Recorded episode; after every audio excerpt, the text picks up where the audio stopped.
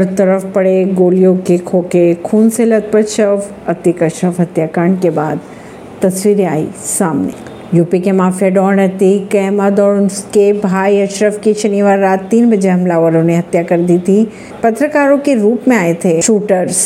प्रयागराज के कॉलविन अस्पताल के बाहर अतीक अहमद और उसके भाई की गोलियों से भूनकर उन्होंने उसकी हत्या कर दी। जिस वक्त यह हमला हुआ उस वक्त दोनों भाई मीडिया से मुखातिब थे। इस हमले के बाद हर तरफ गोलियों के खोके ही नजर आ रहे थे, जबकि खून से लथपथ अतीक और अशरफ जमीन पर बेजान से पड़े हुए थे। तीनों की संख्या में आए शूटरों ने पुलिस और अभिरक्षक में अतीक और अशरफ पर 18 गोलियां दागी। खबरों के अनुसार पहली गोली अतीक के सिर पर मारी गई थी। इसके बाद यूपी सरकार हरकत में आई और पूरे प्रयागराज में पहले हाई अलर्ट घोषित किया गया, फिर कानून व्यवस्थाएं बनाए रखने के लिए धारा 144 लागू कर दी गई। ऐसी ही खबरों को जानने के लिए जुड़े रहिए जनता से रिश्ता पॉडकास्ट से। परवीन अर्शी, नई दिल्ली से।